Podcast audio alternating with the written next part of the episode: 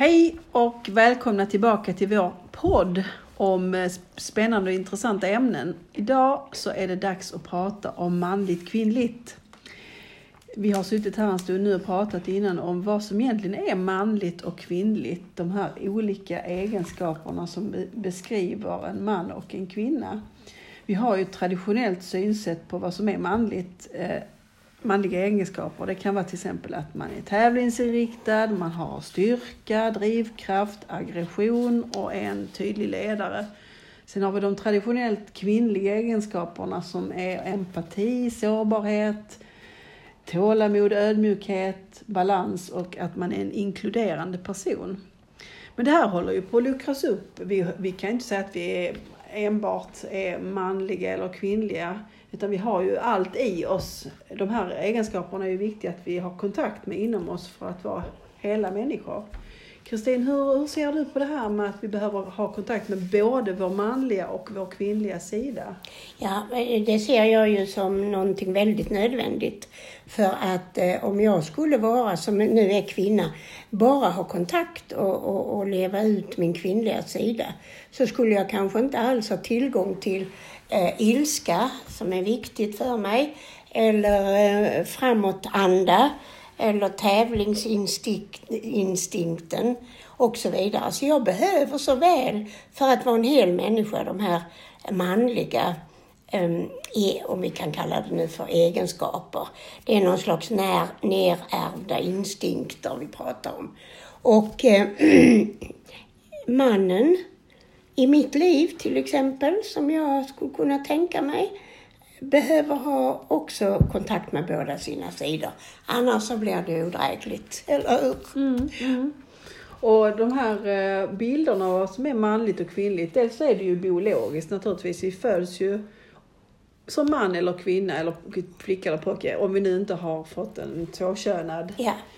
eh, biologi, ja. eh, som händer ibland. Mm. Eh, men sen är vi också präglade av det sociala och det kulturella. Det finns ju förväntningar på oss beroende på om vi är män eller kvinnor, hur vi ska bete oss, vad vi har för eh, resurser och värderingar, vilken status vi har i samhället. Ja, och vi har ju med oss väldigt mycket från vår barndom. Eh, det är ju faktiskt eh, våra föräldrar som präglar, eller våra föräldrar eller ersättning för föräldrar som präglar oss mellan noll och, brukar jag säga, noll och sex år. Och eh, de präglingarna kan ju se väldigt olika ut.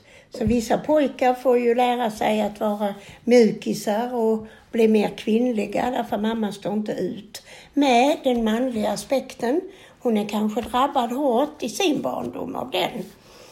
Eh, medan andra flickor kanske inte får lov att vara alltför kvinnliga och själv kan jag berätta förresten, kommer på nu, att när jag var liten så ville min pappa alltid eh, hjälpa mig att få kontakt med de manliga sidorna inom mig. Lite för mycket kan jag tycka. Hade han, han en förväntan på en pojke? Ja, visst, han mm. väntade sig en pojke och blev djupt besviken. Så att ofta, ofta så eh, fick jag tävla mot honom, pilkastning till exempel. Han var inte bra själv. Men han eh, krävde av mig att jag skulle vara som en eh, kille. Ja, det är tråkigt. Mm, det, var, det var inte roligt att växa upp så därför att jag blev så småningom väldigt manhaftig kvinna. Och det dröjde många år innan jag vågade lägga av mig med det där och, och, och plocka fram min kvinnlighet inom mig. Kände du att den försvann på bekostnad av förväntningarna Absolut. från din pappa? Att För, han ville ja. hellre ha mm. de här manliga egenskaperna hos dig, eller ja. pojkaktiga? Det gjorde jag. Mm. Mm. Jag fick ju däremot, eh, jag var väldigt fri. Jag var ju en pojkflicka. Jag skulle ju vara med pågarna. Jag tyckte bäst om att vara med pågarna för det var inte så fjantigt som att leka dockleka. Mm. Och, och, så att jag tyckte det var underbart. Mm. Ja, Jag visst. hade ju tjejkompisar, det är inte det. Nej. Men, men jag ville helst leka tjejlekar. Och jag kan ju säga att killlekar menar jag. Och jag kan ju säga att jag var nog mer traditionellt flickaktig under hela min uppväxt och har fortfarande varit långt upp i vuxen ålder och har, har faktiskt kommit mer och mer i kontakt med mina manliga sidor eh, i takt med att jag har blivit äldre och eh, utvecklat mig själv personligen. Och ge- genomgått eh, terapi och, en livskris och så. Så då har jag kommit i kontakt med, med den delen som jag känner har stärkt mig. Ja, ja och, och för mig var det då tvärtom helt Mm, enkelt. Och jag, jag tänker så här, en gång i världen var jag ju barnmorska. Och jag vet att jag studerade lite grann hur vi tar emot pojkar respektive flickor som föds fram. Och det gör vi, gjorde vi på den tiden och jag har frågat de barnmorskor jag känner än idag att de faktiskt gör lite på samma sätt. Nämligen när det kommer en liten pojke nyfödd ut så eh, välkomnar man honom lite robust med ett dask i stjärten och välkommen till den här världen, eh, så gullig du är kanske och så. Men när det kommer en liten flicka, då är det åh tjena mig vad gullig hon är.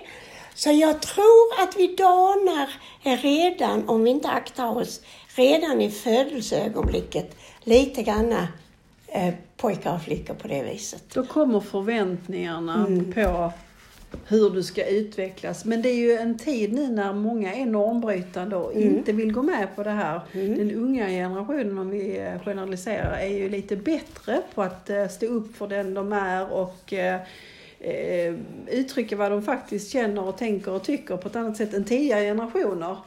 Vill inte bli indelade i kanske ett kön eller en könsroll. Det, det stämmer säkert i många fall, men inte i alla.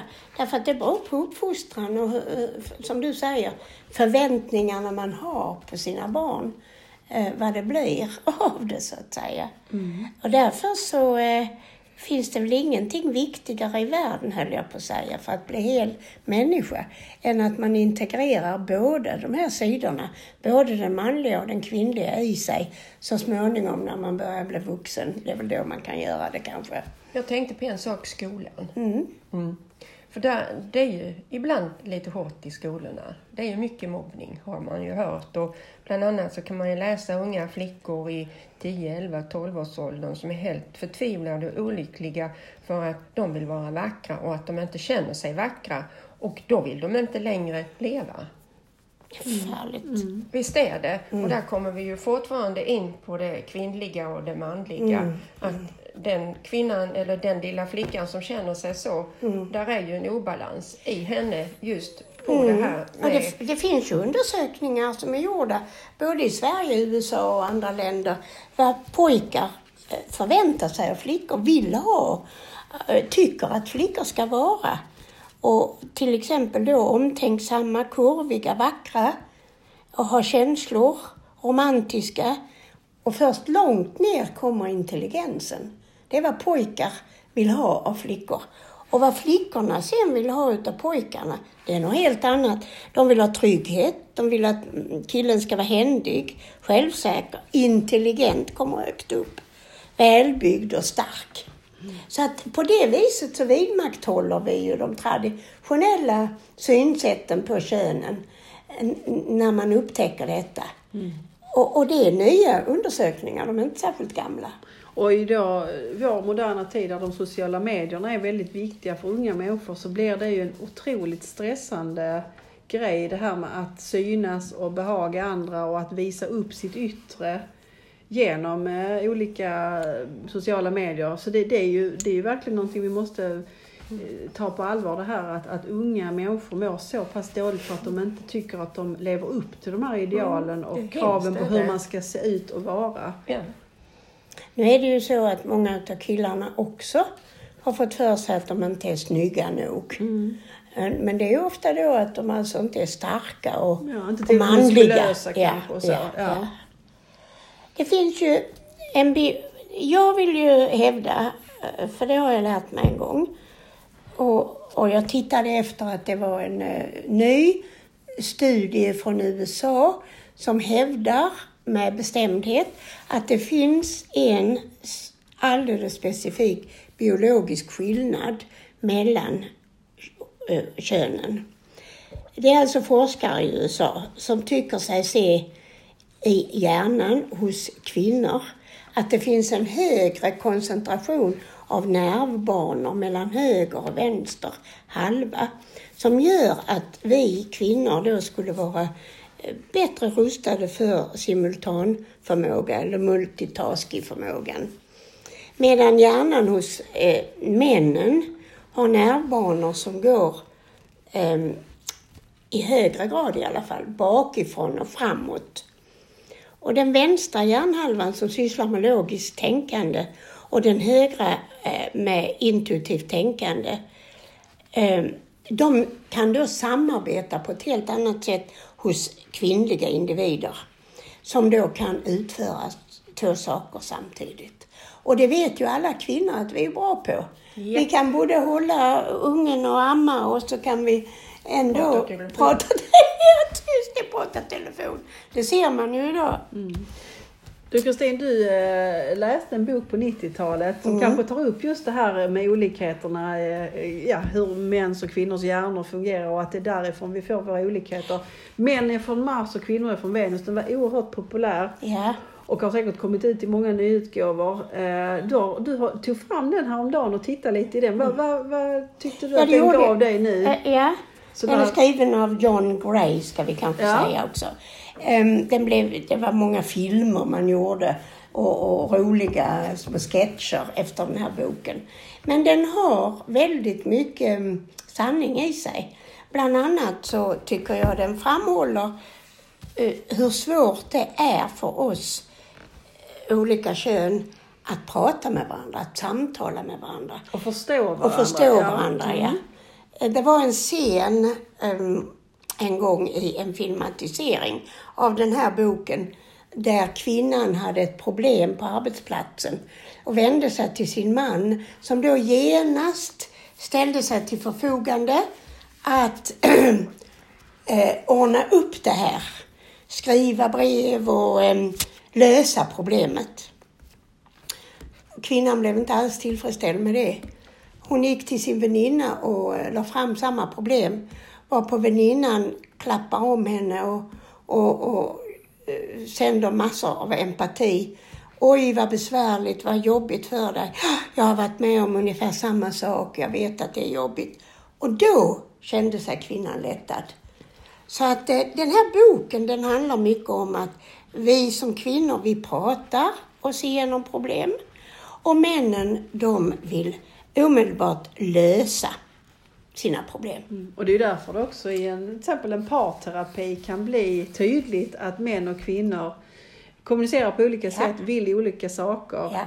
Och då tydliggör man det och så f- försöker man få insikt i den andra synsätt kring någonting som inte fungerar. Alltså den här boken tar ju upp en rolig grej och det är att när eh, mannen har ett problem så vill han gärna gå in i sin grotta. Grottan kan då förstås som boden och, och, och kanske eh, TV-soffan kanske. TV. Ja, eller vad ja. är. Mm. Eller eh, ibland sätter de sig, låser in sig på toan eller går på gym. Mm, någonting för att lösa sina problem. Emedan vi kvinnor, vi pratar om det, vi vill bli lyssnade till, vi vill få uppmuntran och vi vill förstå, få förståelse för.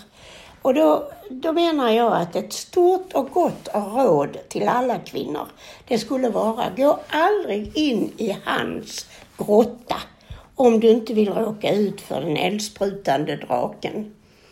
Och där, där har vi väldigt mycket av skillnaderna mellan man och kvinna. Mellan det manliga och det kvinnliga vill jag säga. Därför att, um, är jag där igen, hur viktigt det är att vi i båda könen har balans mellan både det manliga och det kvinnliga. Och då uppstår inte de här problemen. Så Även hänsyn. Ja, jo, Ja.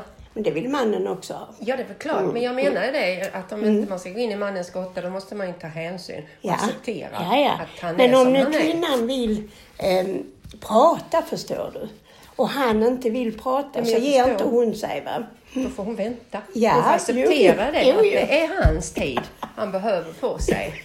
Ja! Eller där skulle de möts då naturligtvis att eh, mannen skulle gett henne mer utrymme för att faktiskt prata om det hon har behov av att prata om. Mm. Och, och kvinnan skulle kanske då behöva lyssna in lite lösningar för att komma vidare. Kan vi se det så? Mm. Ja, att de absolut. skulle mötas där på Ja, halva och vägen. det hade de kunnat göra om de hade haft tillgång båda två med, av båda aspekterna i sig. Om mannen eh, hade haft god tillgång till sin kvinnliga aspekt och kvinnan till sin manliga aspekt så hade de kunnat prata och mötas. Hur tror du Kristin, eller hur tycker du man kan öva upp de här eh, egenskaperna som tillhör då det, om man säger det motsatta könet? Hur, hur, hur tycker du man kan gå tillväga? Det är svårt framförallt för mannen. Därför att den traditionella manssynen är ju att inte gråta och inte vara känslosam och inte vara blödig. Och, Att det anses vara negativt Ja, så därför vill ja. han inte gärna plocka fram Nej, de egenskaperna. Men Men så det kan vara svårt. Jag tycker inte ni ändå att männen har börjat Oh, ja. våga visa mer känslor? Jag tycker det är underbart när jag ser eh, män gråta av för lycka eller förtvivlan eller vad det nu kan vara. Absolut. Att bejaka den sidan, att våga. Precis, och vi ser ju många unga killar som träder Ja. fram och berättar om sina livshistorier och, och kan erkänna att de också har tyckt att det har varit svårt i livet och har hamnat i kris och inte haft den här styrkan och tävlingsinstinkten som kanske förknippas med den manliga rollen. Att de vill ta några steg tillbaka och faktiskt också få få lov att kommunicera ut att jag orkar inte alltid vara den där starka hannen som, som, som eh, Det är väldiga krav. Ja, det är det. Ja, det, det blir är krav både för kvinnor och för mannen att leva ja, upp visst de är det här det. eh, könsrollerna. Ja, ja, ja, ja. Så det är bra att, att det finns en, eh, en vilja och diskussion, att man ifrågasätter vad är det egentligen vi, vi, vi, vi automatiskt eh, på något sätt eh, förväntas av oss och att vi på något sätt gör upp med det, både som män och kvinnor. Mm, mm. Och att vi, jag tror när du ställde den frågan Annika, hur vi kan nå fram till den där andra fördolda aspekten i oss. Eh, hur gör vi det? Jag är inte säker på att vi kan sitta på vår kammare alldeles själva och klara av det. Men däremot om vi pratar mycket med varandra så att man kan tänka sig en kvinnogrupp som pratar om eh, den manliga aspekten inom oss. Att vi kan få hjälp på det viset och sen finns ju terapier. Och sen finns det böcker att läsa om detta. Eh, och först och främst behöver man ju då förstå vad är de manliga aspekterna som vi kanske skulle ha nytta av men har eh, klämt ner i det omedvetna. Till, till exempel, som vi sa innan, aggression, framåtanda, beslutsamhet, eh, stridighet som vi behöver i vårt liv, Ja. även som kvinnor. Det förstår jag. Men det kan ju också vara så att vi i vår barndom, precis som du har sagt, har blivit hämmade. Ja, visst. Har blivit, eh, vad kallas nedtryckta. Så att vi inte fått leva ut Ja de men, känslorna. ja, men det är ju anledningen till att vi då inte har Ja, kontakt med den manliga. Ja. Men, men vi skulle ju kanske på något vis hitta ut hur kan vi göra för att förbättra det hela. Att höra att det finns andra som upplever samma sak Ja. är alltid en Ja, det är bra. styrka. Att man delar den här eh, processen som man är inne i med andra, så man inte känner att man är ensam. Det finns Mm. andra som känner som jag, som, som eh, tänker som jag. Den här metoo-rörelsen, Ja. den, den handlade ju om ett specifikt problem kring kvinnors utsatthet med eh, Sexuella utsatthet, Ja, ja. precis. Så den, men den, den är ju något större också. Det handlar om att faktiskt eh, kvinnor tillsammans säger ifrån och eh, Har fått tag på sin manliga aspekt. För de stod till exempel gick ju samman och stod i en, en samlad tropp och var aggressiva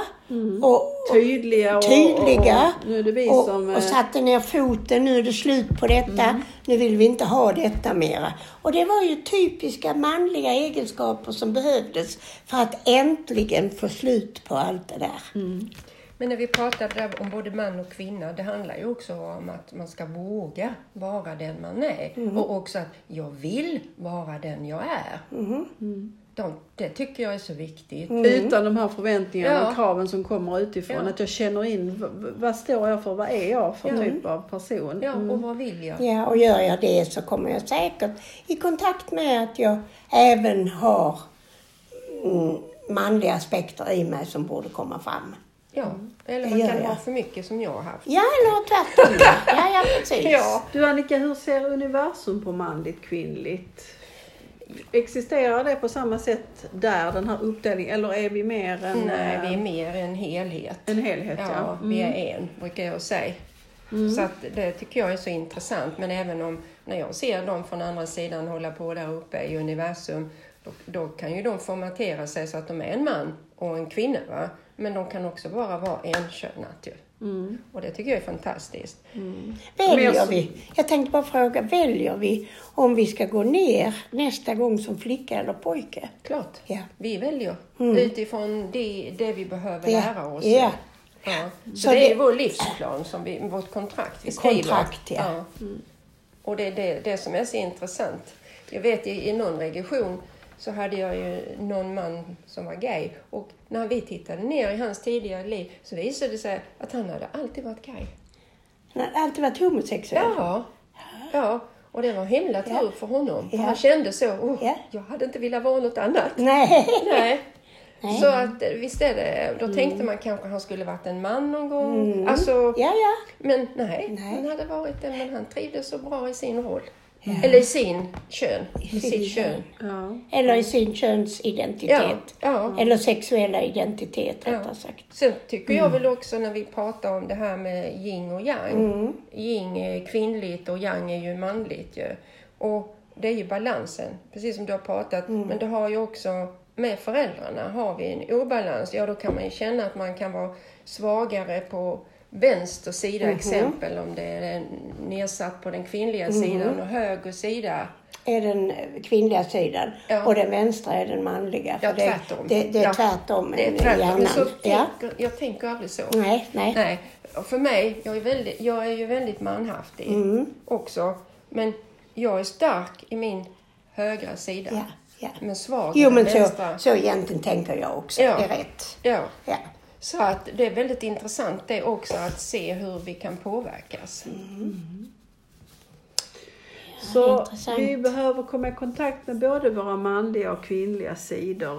Och genom att bli medveten om det kan man arbeta med att våga plocka fram det som vi saknar för att kanske få ett mer helt liv där vi mår bättre. För saknar du kontakt som vi sa med din il, sin ilska eller sin drivkraft så kan det vara att vi känner att det är någonting som saknas. Men vi, ja, vi behöver också göra upp med föräldern. Mm. För det kan ju vara att i, eftersom jag har eh, svagare på min kvinnliga sida så behövde jag göra upp med min mamma. För att hon hade dämpat min kvinnlighet och min pappa hade framhävt min manlighet.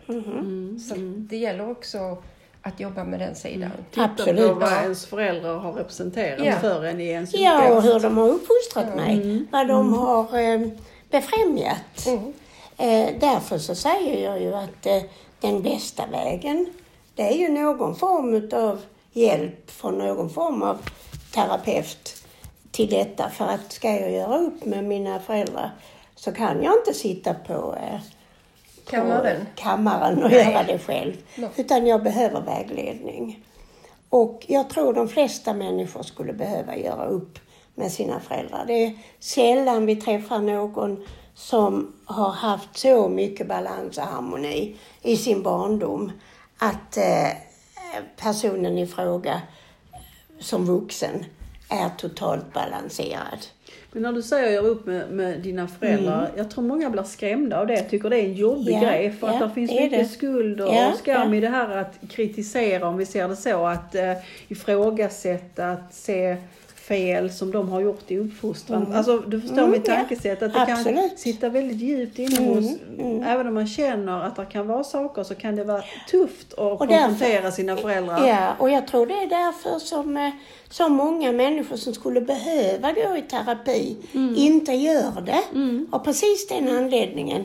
Därför att man tror att om man ska anmärka på en förälder eh, att man då plockar bort allt det som har varit gott. Och Att kärleken. Ja, Ja, och det gör kärleken. man inte. Man Nej. plockar ju bara bort det som har varit Varit fel. fel. För jag hade ju en, en man, en ung man, vars, eh, han då lydde alltid sin pappa. Och hans pappa ville att han skulle studera och bli något väldigt högt och det tyckte pojken med för då kunde han ju ta hand om hela familjen och hjälpa dem. Men det var inte vad han ville. Så han kom ju till mig och vi pratade och sen gjorde vi lite andlig terapi. Han fick sitta på stolar, han fick frigöra sig från sin pappa och så vidare. Och säga ifrån till sin pappa som satt på stolen.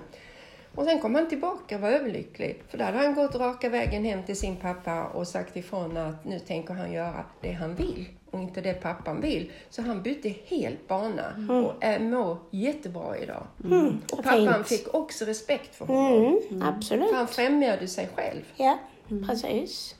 Då blev det tydligt att pappan hade hämmat honom. Ja. Så han behövde göra upp med pappan för att komma vidare. Ja. Mm. Och sen så tog han steget. Och göra upp med pappan, det behöver inte betyda farligare än att man tar tillbaka den makten som man berövas ifrån av föräldrar per automatik när man är liten. För ett litet barn får inte lov att vara allmäktig eller ha för mycket makt. För barnet förstår inte att nyttja makten på rätt sätt. Så föräldrarna har makt över barnet och glömmer att lämna tillbaka den makten när barnet eh, blir moget nog. Bra beskrivet, för så Ja. är det. Ja. Ja, det bara till bolla Och då får man tillbaka. göra det som 30-40-åring eller Ja. 70-åring som jag hade häromdagen. En kvinna 70 år som, som tog tillbaka makten ifrån sin mamma och sa att eh, nu behåller jag, vill jag ha tillbaka min makt och behålla den själv. Det var ett härligt arbete. Och det låter ju väldigt eh, teoretiskt när vi pratar så här men eh, det är faktiskt så. Det går till. Ja, så nu lever vi i 2020. Ja. Hur, eh, hur skulle ni vilja beskriva eh, de traditionella, eller de moderna kan vi säga, mans och kvinnorollerna som vi ser dem nu då? Hur, eh, vad, vad har hänt? Jag har ju barnbarn, det har du med Annika. Ja, visst. som eh, är uppe i tonåren, eller hur? Ja då. 18 Och jag kan 13. inte... Jag kan, jag kan säga så mycket att mina barnbarn som är pojkar är väldigt eh, mycket mer eh, känslosamma och vågar prata om, eh, om känslor på ett helt annat sätt än vad pojkar gjorde när jag växte upp, självklart. För det är ju två generationer sedan. Men eh, att de traditionella egenskaperna skulle vara borttagna, det kan jag inte påstå. Det är gym och det är starka killar och det ska vara muskler och det ska vara um, tävlan hela tiden. Men då är det kanske mer att de har fått kontakt med även den andra delen Ja. av sig själva. Att det har blivit jag. bättre Mm. på något vis. Att man har Man utvecklats får- på det viset. För jag De- satt och tänkte på det också på mina barnbarn, för de är också pojkar. Och jag tycker de är väldigt ödmjuka. Mm. Och också våga säga vad de tycker och tänker och sen stå för det. Men också att det finns det där med Mm. Ja. att träna Ja. och så vidare. Vi ska Ja. se Så bra kan vi säga att pojkarna kanske idag har bättre kontakt med sin eh, så kallade kvinnliga Jag tycker det. sida. Hur är det med flickorna då? Ja, de- jag, jag kan ju säga, jag har ju två döttrar Ja. och de, eh, jag tycker de är starka individer som vågar Ja. stå upp för vad de tror på och tycker. Eh, där är drivkraft i dem känner jag fast de... Eh, Mm, Härligt. Ja, eh, så att jag tycker det, jag tror det händer väldigt Ja, mycket just absolut. nu med våra könsroller. Absolut. Och Det eh, är hög tid. Ja, det är det. Men där hjälper ju också samhället till, media Mm, till. Eh, det finns en längtan efter eh, friare människor på något vis som Ja. kan vara sig själva eh, och, och stå för det de är och inte vara anpassade till någonting som de förväntas vara. Men Tror det du att också- universum... Ja, det har ju också med universum Mm. att göra, vår medvetandenivå. Och också att de barn som föds här Mm. föds med, vad ska man säga? Högre Ja, medvetande. högre medvetande och bidrar till detta Mm. också. För vi pratar ju om det här med kristallbarn och indigobarn. Ja. Det är en, ett helt annat, eh, en helt annan podd vi skulle kunna prata Mm. om det. Men det är ju ändå att det finns en annan medvetenhet.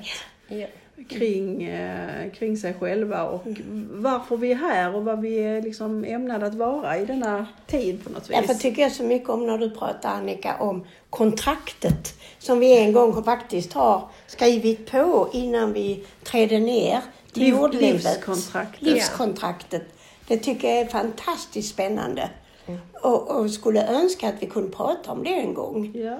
Kan, det det vara, kan, det vara, kan det vara så Annika att det finns en annan då, att man tänker sig att moderna människor som nu liksom träder ner till nya liv, att där finns en annan medvetenhet, att man styr sina liv på ett större sätt än vad man gjorde förr, där det var en mer traditionell förväntan på hur man skulle vara. Kan man se det så, att det är en utveckling i det också? För det här livskontraktet skrivs. Det är klart, för där skrivs ju in allting. Ja, Ja, Där skrivs ju in när du ska födas, vilka dina föräldrar är, när du ska dö, ska du leva ett långt eller ska du leva ett kort liv? Och vad din Ska du va- uppgift är. Och vad din uppgift Livsuppgiften och hela din personliga ja, resa. hela din personliga.